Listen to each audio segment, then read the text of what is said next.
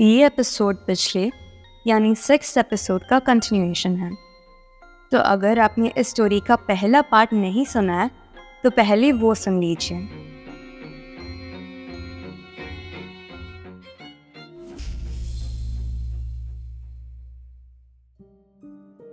पिछले एपिसोड में हमने जाना कि अभय की सेकेंड हैंड कार हॉन्टेड थी।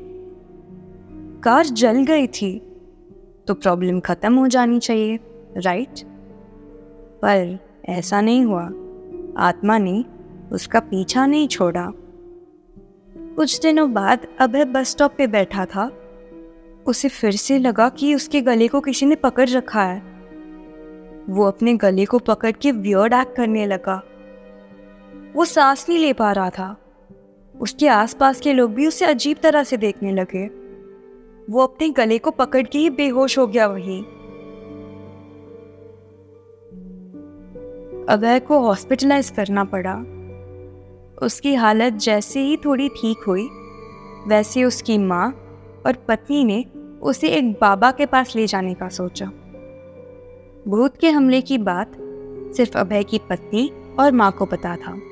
उन दोनों ने मिलकर ये डिसाइड किया कि इस बात को बाकी फैमिली मेंबर्स से सीक्रेट रखते हैं। उन्हें बाकी फैमिली मेंबर्स को इस बारे में बताना तो नहीं था। पर बाबा को विज़िट करने जाने के टाइम रिलेटिव्स का प्रेजेंस ज़रूर चाहिए था। तो उन्होंने इस बात को ऐसे क... तो उन्होंने इस बात को ऐसे कवर अप किया कि जो ट्रिप लास्ट टाइम नहीं हो पाई थी, उसे अब कर लेते हैं। पर इतनी सारी बुरी चीज़ें हो गई इनके साथ तो एक बार ट्रिप के दौरान ही आंध्र प्रदेश के एक बहुत प्रसिद्ध बाबा से मिलाते हैं। ऐसे उनका काम भी बन जाएगा और किसी रिलेटिव को पता भी नहीं चलेगा।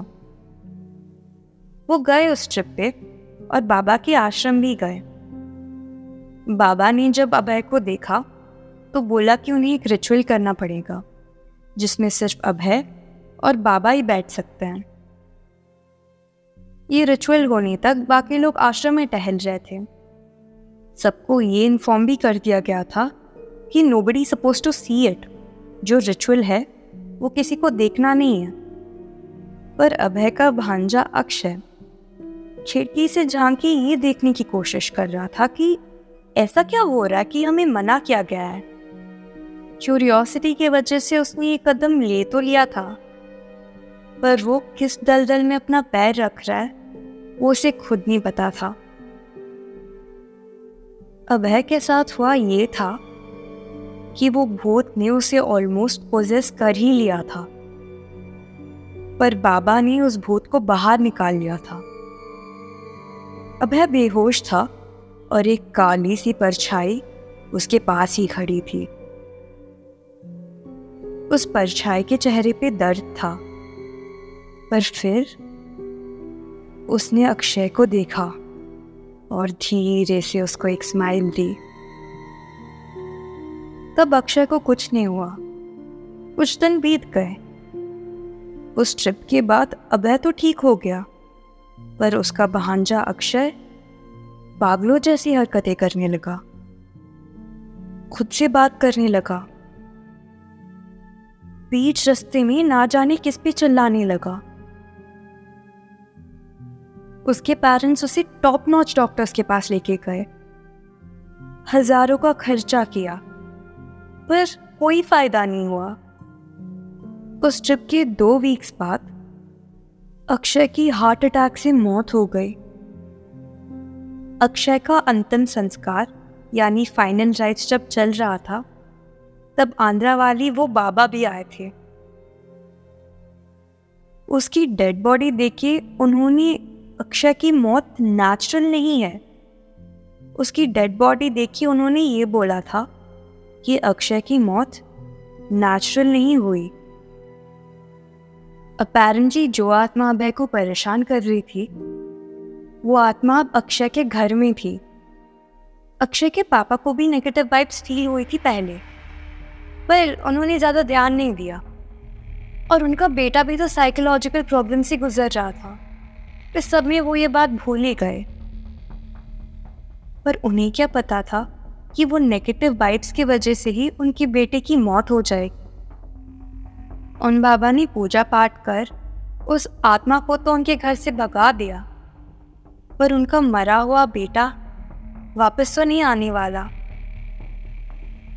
काश अक्षय कही हुई बात मान लेता। काश वो खिड़की से झाँक के नहीं देखता। तो वो आज ज़िंदा होता।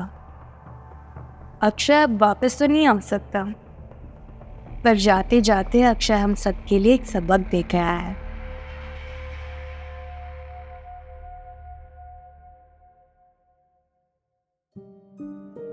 खैर, ये तो थी आज की कहानी। लाइक शेयर और कमेंट करके बताएँ कि आपको ये एपिसोड कैसा लगा।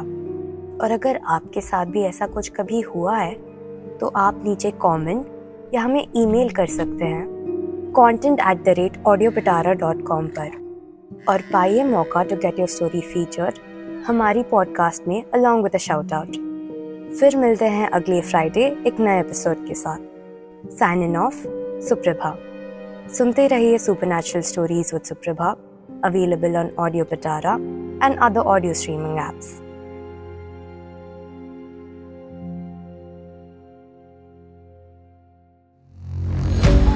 Audio Pitara सुनना ज़रूरी है।